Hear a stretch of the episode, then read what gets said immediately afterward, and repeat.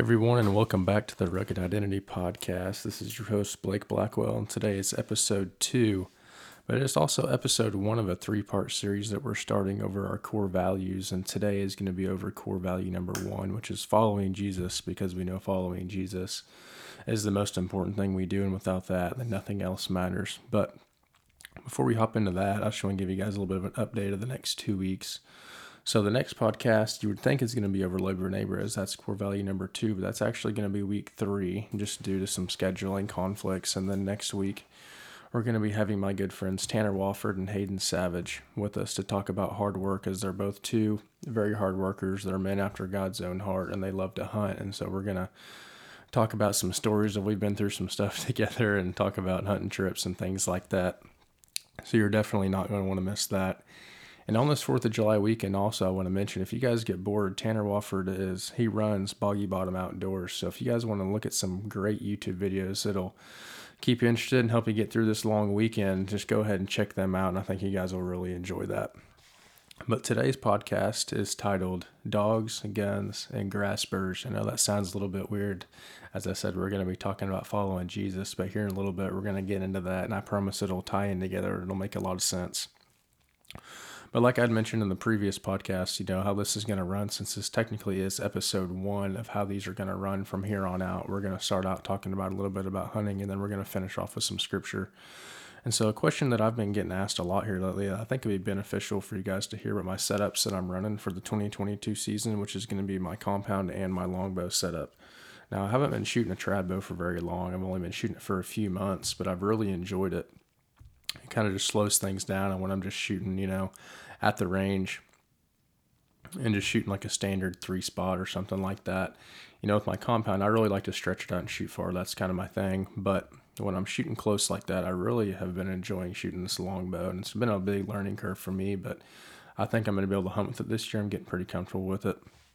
And so we're going to talk about what I've learned um, starting out doing that, what I would tell myself if I was to restart over again, and some things like that. But let's go ahead and talk about the compound setup that I'm running this year. And now a lot of guys you hear on podcast or social media, they're going to be talking about how they're shooting, you know, the newest bows that are out there.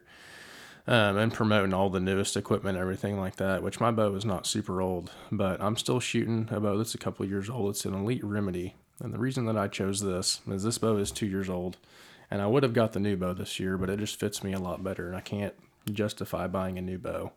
Um, I like Hoyt. Mathews are okay. You know, all the big names, they all make good bows now. So whatever you choose, I mean, they're all going to do the job just fine and just kind of a personal preference. But Elite, I've been shooting here the past couple years. I shot a Cure a couple years ago and I really liked it. I just like the way Elite shoots. They fit really good in my hand. I like the draw cycle on them and just the way they shoot just really fits me best compared to any other brand. But then when I seen um, the Remedy, when they came out with the Remedy, I decided to get it because I do have a 30 and a half inch draw. And so that longer axle to axle bow really helps me out a lot because I'm not too worried about speeds. A lot of times the shorter axle to axle bows will produce a little bit better speed. But because I am shooting a little bit over 70 pounds and I do have a super long draw, I mean, it's no matter what I shoot, it's really not going to be a big deal. I'm going to get as the maximum efficiency out of that bow anyway, is what it's going to be able to produce. So I'm fine with shooting a longer axle to axle bow, and it's a lot more comfortable. It's a lot more stable to me. So just breaking down that setup, um, we'll go ahead and start off with the strings that I'm running on this bow. And this is a company that I found a couple years ago, and I'm not affiliated with anybody that I'm promoting right now. I'm just telling you what works best for me and what I feel like is the best stuff out there. Um, that's a brand called A3. It's a local pro shop that um, I've been going to for the past few years called War Torn Archery. And they've actually, it's pretty sad, but they've closed their doors to their pro shop. And they're one of the only pro shops I trusted to really work on my stuff if it wasn't me. But they still have online sales. So they still have some really good stuff. They make stabilizers, everything they make is handmade. And they also make a shot trainer called the Spitfire that's awesome. So you guys may want to go check that out. But they carried a brand called A3 which is a little bit newer. Um, it's not as popular as your gas bowstrings or your America's Best, but I think they're really up and coming. And they have a bloodline fiber, which is a waxless bowstring. And so what that means is that you know when you get your frays on your bowstring, you got to put wax on them and you got to condition them and stuff like that. But with these, you actually don't and they always look brand new. So anytime there's a little bit of a fray at all, you just run your fingers down the string and they look literally brand new. Like it's crazy. And there's nothing better than a brand new set of bowstrings the way they look on your bow, not fuzzed up or anything at all. And so I love having those. And then the other plus of those, they're honestly the most stable bowstring that I've shot. So I've shot, you know, you get a brand new set of bowstrings and you go shoot them for a while, and then you get a lot of um, your peep starts rotating quite a bit. With these, I mean, I the first set that I had of them, I had to adjust a little bit after about 100 shots. But these, the new set I have on here, I mean, I've shot hundreds of shots to them and they haven't stretched at all. And I don't know what process they're running. I'd have to do a little bit more research on that, but whatever they're doing, it's working really well. And then the other big plus of those is that they are pretty weatherproof. So if you like get some water on them and stuff like that, I know bowstrings that have a bunch of wax on them. It's not going to affect a whole lot. But if you're in the rain and you're like me, I'm pretty picky about my stuff and I always get really worried. But you just have that extra peace of mind that those strings aren't going to be messed up at all. And so on this bow, I am running a Spot Hogg Fast Steady XL. And if you're not familiar with that, the XL is the dovetail version, which makes it really nice because I've got a longer bow um, and I don't have a super high end bow case that I use. And so my sight, I like to run it pretty far out away from the bow. Um, it wouldn't really fit my bow case very well, along with my stabilizers, and we'll get that we'll get to that here in just a minute. But it has those little divots on there, and you can actually just unscrew the knob that comes on that and just take that side off and then slide it back on. And I've got a silver Sharpie because it's easy. You should be able to know which dot that you're on, the little divot that that screws down into. But if you're in a hurry like me, it's easy just to have that silver Sharpie mark on there. And that's what I do. Um, and then this Fast Steady is a double pin. Now, a single pin would do just fine for me, and I do like multi pin sights, but I've been shooting a single pin for a while, and it just really helps clear out your sight picture makes it a lot easier to see what you're shooting at. And I really enjoy that a lot. And then the double pin for me, I've never used it. I've used it in practice, but in the field, I've never had to use it yet. But just in case you ever need to, you know, if a deer runs out at 20 yards and he ends up running back to 35, I mean, if your bow's pretty quick, you're going to be getting pretty close to that.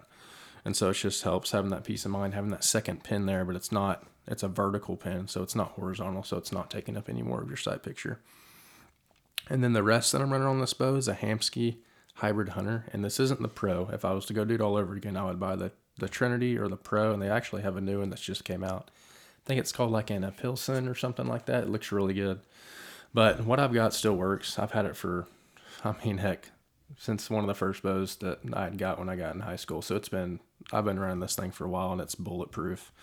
I switched over to that limb driven system instead of the cable and it's just been a lot more consistent, especially in cold weather conditions. I mean, there's I've heard some stories of people running a QAD, not knocking QAD. They're a great brand, but their rest coming up and not wanting to come back down, and then obviously your aeroflight's going to be ridiculously off. And so I just really like that limb driven system. And if anything happens in the mountains or when you're hunting or anything like that, they're super easy to tune. All you have to do is add a spring on there with a cord, and you just tighten that thing down and tie it off to your limb, and it's set. I mean, it doesn't require too much tuning on the on the drop of that like it would be. You don't have to have a press or anything like that either. Um, and like I said, it's not the Pro Hunter, so it's not a micro tune, but I've also always been able to just barely tap mine over to get it to where it uh, it tunes perfectly. So I've never seen the need to upgrade or do anything like that because mine works just fine. And then my stabilizer setup is going to be a little bit different. Most people are probably going to look at this and think, oh, that's kind of weird. And I actually just started running this. I bought these for TAC. Um, I was running CBEs because you know they are an affiliate brand with Elite, and I just kind of like the way it all looked. But I was running their Hunter kit, which is I think it's a 12 or an 11 with like a seven or eight inch rod on the back, and that worked really well. It was fine, but I wanted something that was a little bit farther out from the front of the bow to get that weight out there, and it really helped me hold better. And so I went ahead and I purchased a 15 inch one of their Target rods, which look identical. The only difference was it didn't have a dampener in it. And so what it is, I switched that. It's either a 12 or an 11. And I put that on the back and I took the dampener off just so they would match, just because I, I'm big into aesthetics and stuff like that. I want all my stuff to look the same. And so I put a 15 inch on front and I shot at TAC. And honestly, the bow felt great, but that was, I did not shoot very well. And Tanner and Hayden, who are going to be on next episode, they were there with us and they both shot lights out. They shot really well, and here I am, an archery coach, and I did not shoot very good at all. It was kind of embarrassing, honestly. The guy running around at TAC with a 15-inch stabilizer didn't shoot very good, but the boat shoots great, and I'm I'm still shooting good with it. I think it was just more of a nerves, and I got into my head kind of thing. But I'm sure they'll tell you some stories about how bad I did next week's episode. But I'm running those. Um, I can't remember exactly. I don't have my bows with me on what the weights are. I know I'm running quite a bit of weight on the back. I think I'm running like four or five in the front, and I want to say almost 10 or 11 ounces in the back. Like it's quite a bit, and I could be off, but I'll get back to y'all next week and kind of fill you in if I'm off on that. And then the peep I'm running, I started running a different peep. I always just ran your standard, your peep, either like a G5 or I think it's just like an Archer specialty or something like that. Just your normal generic 316th peep. But then I switched to a Hamskea Raptor peep. And this has been a game changer for me, especially in low light conditions. It's got some rings in it. Um, and I don't know how they do it, but they just light up really well in low light conditions. And then also, it's a little bit longer of a peep, the housing is. And so it looks more like your target peep, but if you're off a little bit, if it's rotated barely, you can really tell. And it's not you can tell and it helps you line up your sight with your peep a lot better. So I've enjoyed that a lot. And then down to my arrow setup. I'd previously ran the Easton Axis arrows, and I enjoy those a lot. Those are probably still my favorite arrow um, because I haven't shot these Black Eagles enough. But as you guys know, if you shoot the Easton Axis arrows, they've been out of stock for a long time, and I didn't know when they were going to come back, and I needed some more arrows for TAC. And so I went ahead and I found these Black Eagle Rampages. I stumbled across these, and Black Eagle's a great brand. I've shot their arrows in the past, and they're super they're super tough arrows.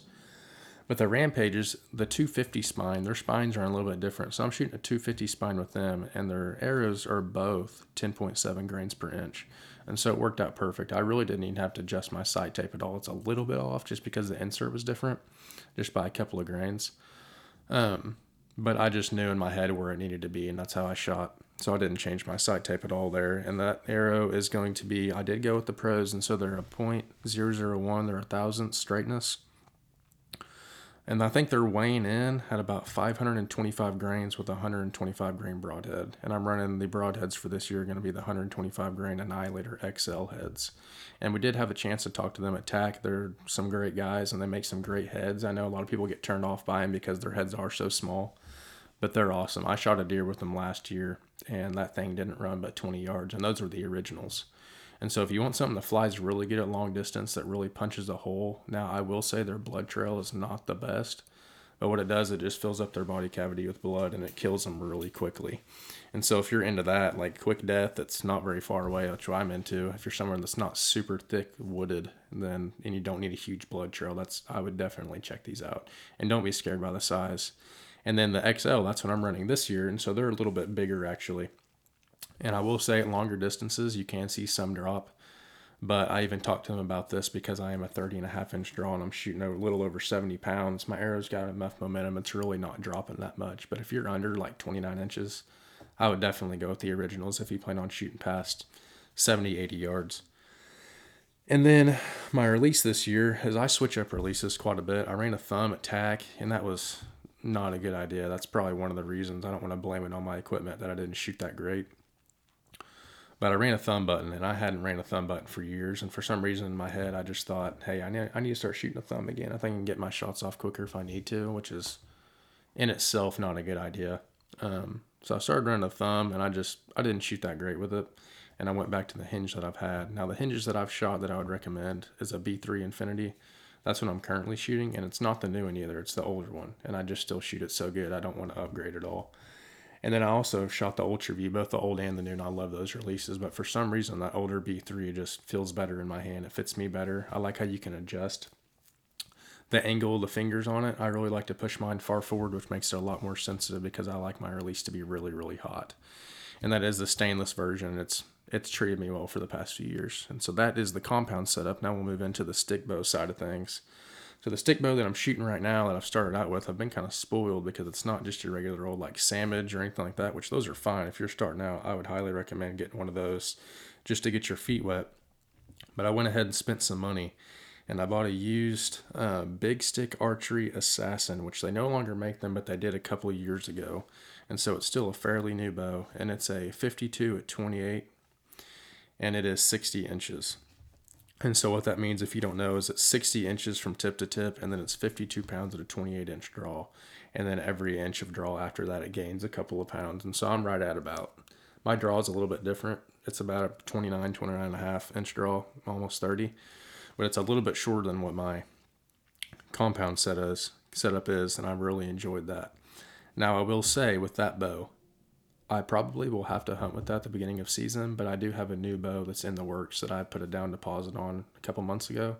And so I'm thinking it's going to be done and to me probably by the beginning to the middle of October, which season starts October 1. So I'm definitely not going to be comfortable with it to hunt the first month of season, but I'm going to be getting some practice in with it and trying to get used to it and figure it out, see what arrows it likes the best because, you know, I don't know where it's going to be cut, if it's going to be cut to center or a little bit off. I still need to figure those, some of those things out, but I know he's going to walk me through the process. Um, it's actually going to be a sock trail, and it's going to be their reflex deflex longbow.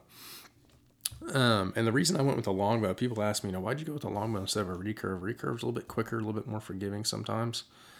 But a longbow, if you're like me, I don't want to have to carry a stringer around sometimes. And some people would even say you still need to string up this bow with a stringer but there's no way of really messing them up. I can just stick my leg in there, and what I do is I just put my leg in and pop it off, and then I can just chunk it in the back of my truck and not have to worry about it. I'm not to worry about the limbs twisting or anything like that very much, compared to what I would have to do with a uh, a recurve.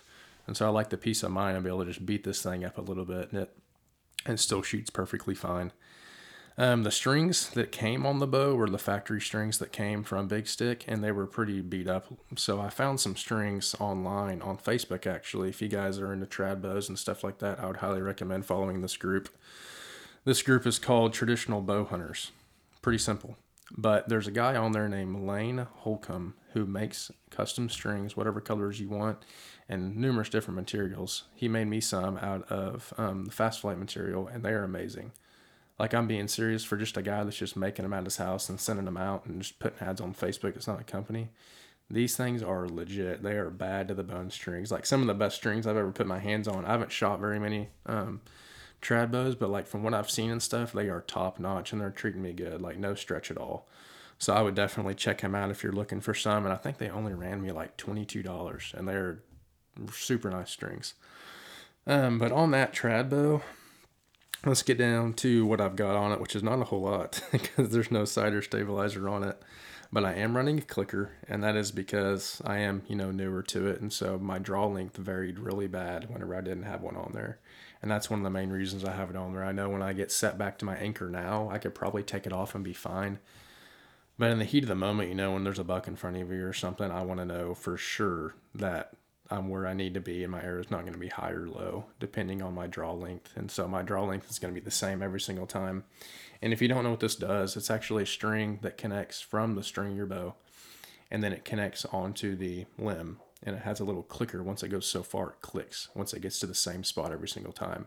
So once I get back to my draw, it makes a clicking noise indicating to me that I am at the right draw length and I don't need to draw any farther or let down any anymore.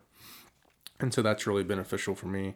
And then the quiver that I'm running is just your standard Selway slide on, which is super nice. You know, they're made out of rawhide, they're pretty bulletproof, and they don't have any straps or anything like that to come undone. So you can't really mess those up. And then the arrows, these are a little bit of an old school choice for me. I really enjoy them though. Um, I'm shooting the Easton Camo Hunters XX75 aluminums. And the reason I went with this is that when I first bought this bow, I bought some carbons that were pretty lightweight. They were Easton traditionals and this thing was humming, but it was pretty dang loud with those fast flight strings on there. And that's because that arrow was just so lightweight. And then my gap, I, I really enjoyed how the gap was. But what I'm doing this year is I'm running a fixed crawl, and we could talk a while about a fixed crawl, and we'll have to talk about that on another episode. That's just my style of shooting. Um, with many other styles, that's just what I chose to do. And so I'm running a fixed crawl, and I wanted something big and heavy where I could just set my 20 and then just kind of gap shoot from there. And so I wanted to find an arrow that was heavy, that was reasonably straight, and also reasonably priced because, believe it or not, when I first got this thing, I was flinging arrows everywhere and I lost quite a few. And I didn't want to break the bank on some super high end arrows. And so I figured out I'd just try to buy some aluminums. And so I bought some aluminums. And the good thing about these is they're very heavy. They're weighing in at 13.8 grains per inch.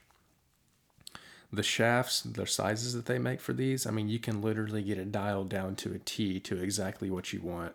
So you can get, I mean, if you're like in between a 350 and a 300, you can find a spine in between there. You can find anything that you want. They're super straight and they're super affordable. That was the biggest thing for me. So I think, let me look right here. On Three Rivers is where I bought these from. And for a dozen unfletched arrows, they are $71.99. And you can hardly even get half a dozen of these carbon arrows for seventy one ninety nine, and they're super straight. You know the tolerances on them are great, and they shoot really well, and you can find any spine that you want. And then they also have, let's see here, they have fletched too on sale right now. If you're into that kind of thing, you want to just go ahead and have them fletched. You don't want to take the time to fletch your own arrows. They're on sale for a hundred bucks for a dozen, and that's a killer deal. And so you might as well go and go check them out. They're really good arrows. And the coolest thing about these two is my bow has some camo limbs, and these are also camo printed arrows, and so they just look really good. I'm always into the stuff that looks the best. You know, if you look good, feel good, you're gonna hunt good. But one of the best things about a trad bow, and many guys that shoot both will understand, you know, like my, I just told you about my compound setup and all those long stabilizers, weights, all that stuff. They get super heavy. And if you're like me and you hunt somewhere that's really deep into the woods, it's really far back in there, and you're gonna walk a couple miles, carrying a super light bow like a trad bow is really beneficial. You're not fatigued, you're not tired, and you're not worn out by the time you get back to your stand or wherever you're going to glass, and that makes a big difference. When that moment of truth comes and there's a deer that walks in front of you, you're not like super tired. You know, you can just pick it up and you're not tired at all, and you're you're feeling good. You always want your muscles to feel good and be relaxed and be ready when that time comes. But this brings me to my next point, which is a story about last year. Me and Hayden, who's going to be on next week's podcast, we'd been looking at a section of WMA land that I'd been wanting to hunt for a while because it's pretty convenient. It's pretty close to the house. And this was the doozy. This is a place that you had to walk a ways into. And how we actually found is whenever we went down there, I had multiple points mapped out on onX, so we were going to go set some cameras and we get to them and it was really convenient you know the trails were super wide. They were mowed down pretty good and they were really easy in and out access which was a good thing to get in and out early in the morning or late at night you know to the pickup. And they were easy to find in the dark. But the only issue with this is that i could tell there was going to be a ton of people there. You know i didn't want to fight the crowd. I didn't want to fight all the people. I just didn't want to fight all that stuff. I'm I always enjoy finding the places that are way far away that I'm probably never going to see anybody at. And so I've been looking at onX after we set up all those cameras, and I found this spot that didn't look crazy good, but something about it was just drawing me to it. It didn't have any big creeks running through it. It didn't have any food plots that were planted by the by the um, department or anything like that, and it didn't really have a trail. So we were going to try to figure out how to get there. And the first spot that we rolled up onto, the road was flooded. And so that didn't work out. And it's already looking like, man, I don't know how else we're going to get there besides this spot right here where it's flooded at. So we try to get through, can't get through. And then I think we came back the next week to check my cameras again, and my cameras were good. They had deer movement on them. I mean, pretty consistently, but it was nothing crazy. But it looked promising. Like if I just needed a place to run to really quick, it wouldn't be bad at all. It's not like it's going to be a waste of my time. So they looked pretty promising, but we still wanted to go and check this other place out, which it hadn't rained that week. And so it made it pretty nice. We were able to get through that road. And then we got back to where we thought we could walk through, but it was going to be a hike. It was already going to probably be about two and a half, three miles from where we were. And we start walking through there, and the mud had gotten so deep this whole way because we're almost walking through water the entire way it was pretty deep and your legs and calves are burning and we're only like a couple hundred feet in and the grass is up to our chest and so there was just no way to carry a saddle or a tree stand all the way back there with my bow with all my other equipment and just make it because it would have taken me hours to get back there. Not only would it have sucked for me to get back there i mean i would have scared everything out in the vicinity. And so we back out and then we notice another way that we think we can probably get in through and it's through a neighborhood. And so we go around to this neighborhood and it's kind of pretty sketchy looking. It's just one of them places you know that after hours, after dark, you probably don't want to be there because there's probably some stuff going on that you don't want to be involved in. And so we drive up, we're looking around, can't really find a good spot to get in, and we finally think we found a spot that we can probably get on on public and walk back there. And so we find it and we go and we drive past this last house that's sitting on the corner, and there's a dude standing in his front yard with a gun in his hand. And it's not like he's just walking his dog or taking something outside, you know, to just uh, and has a carry on him. He's not carrying. He literally has this gun in his hand, and his chest is facing the vehicle the entire time. So as we drive by, he's turning his body and he's looking at us, which is really creepy. He obviously did not want us there, and so we kind of made the decision to get out of there and not come back that day. And so I kind of just marked that spot on onX, think you know one day if I ever feel like going back, I will. But it's it looks like the Lord's probably not wanting me to go back there with everything that's already happened. And so I just didn't really think much about it. And then a couple weeks later, I went back to check my cameras again. I was actually just going to pick them up. I kind of knew it was in the area before season was was there. I didn't really want anyone coming in. Um, as season got closer, when the rush started happening, everyone started scouting right before season and actually get my camera stolen or anything like that. So I picked them up and I was like, "Hey, Dad," because he was with me at this point. I was like, "Let's go try to check this spot out." You know, I can't, couldn't have got back there, but if that guy's not out there with a gun today, and the road's not flooded, I think we can make it. So we get back there, and to my surprise, there's no guy out there. The road's good, and we find a way in, and it's separated. It's on the back side of this neighborhood with some wooden posts and just a string of wire. And so we start walking through there. Um, and obviously, you can see in everyone's backyard. When we get to this corner post at the end, we're going to have to take a hard left turn to get back to where we're going and this dog just starts barking like crazy. And you know when a dog's barking just because someone's walking by, or when a dog's barking because it's ticked. And I guess it was a pit bull that had just had puppies. You could you could tell for obvious reasons. And this dog started chasing after me. My dad full full on, and we were pretty scared because we didn't see the leash that it was on. Thank the Lord it was on a leash, but it stopped inches away from my dad, and it was it looked like he was about to eat his face off, and so that kind of freaked us out. And so every time we'd walk back there again, I had to actually walk the long way around through the woods. You know, I had to walk through water a little bit to get back there. It was ridiculous. But uh, once we get past that corner post too, the crazy thing is that I don't know how, but stickers that are bigger than I've ever seen were back there too. And they'd almost, I mean, they were always coming over my boots. And they were getting into my shoes and i literally had to stop like every two or three steps just to get these stickers out of my boots and out of my legs and stuff. It was ridiculous. So by the time we got back there it took us well over a couple hours just to get back there to check this or to set this camera up. And so we finally get back there. It's been a couple hours. We're sweating really bad and it's just ridiculous. There's pieces of stickers still stuck in us you know and we're thinking gosh we gotta walk back by them dogs again. Like what are we going to do? You know this is ridiculous but i was like hey you know what? We're already here. We might as well set this camera up. So we set the camera up. I leave. I come back to check him again. I had to do the whole scenario all over again. You know the dogs chased me. The dude was actually out there with the gun again and then the stickers were all over me and when i get back there to check this camera it was like a highway had been going through there thousands and thousands of pictures i mean it just it blew my mind because it did not look that great but the only reason i said it is because we're already back there and so deer were just flooding in there. I mean, every hour I had a picture of another deer, and they were they weren't the same deer all the time. They were different deer. And that kind of brings me into what we're going to be talking about today about following Jesus. Because that that path wasn't the wide path. You know, everyone kept telling me, "Hey, you don't need to go back there. You don't need to be going where those dogs are at, the stickers. I mean, all that mess. Obviously, it's just probably not the right place that you need to be." But that's just kind of like what the world says, you know, there's always going to be this wide, easy path that everyone else is following, which is not of the Lord. And there's also going to be a straight and narrow path that leads to Jesus. Even though things may get hard, you know, there's going to be things that come in the way. And there's going to be things thrown at us because what I've always said is when you're following Jesus, you know, you're a threat to the enemy. You're a threat to Satan because you're spreading his word. What we're called to do as believers is make disciples of all nations. And so, anytime that we're not doing anything that's of the world, we're doing things that are not of this world, because anything for Jesus is not of this world. If you haven't taken a look around you in the day and age that we're living in, it's it's getting worse and worse every day. But Satan's going to do everything he can to get in the way of that. And that's kind of like that spot I was hunting. You know, it was the long way around. It wasn't easy, but there was such a great reward at the end of that. I could have taken the easy path and it could have been okay. It'd have been all right. But I never would have found what was so much greater on the other side.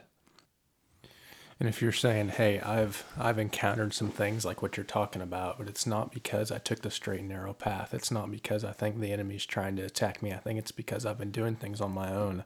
Well, there's some clear steps you can take to really combat this, there's some steps that you might need to take in your life that are like surrendering your life to Christ. That's the only way you're going to be able to go down the straight and narrow path. As much as you want to go down the straight and narrow path that leads to so many greater things on the other side, you have to follow Jesus because you can't do it on your own.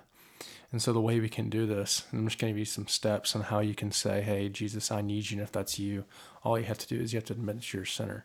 And I'm not saying that you're just an awful person because I've sinned too. You know, I've sinned, I've sinned enough to have enough sins for everyone else.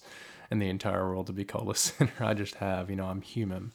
And from the beginning of time, when Adam and Eve were created, the first two human beings that were ever created in this world, sin entered the world very quickly because of the sin that they committed when they ate the apple. The one thing that they could not do, they did anyway. And if you're saying, I know all these things that I should not be doing, but I keep doing them, I keep doing them. I don't know why I keep doing them. I mean, we even read in scripture when Paul says, you know, I don't know why I do what I do.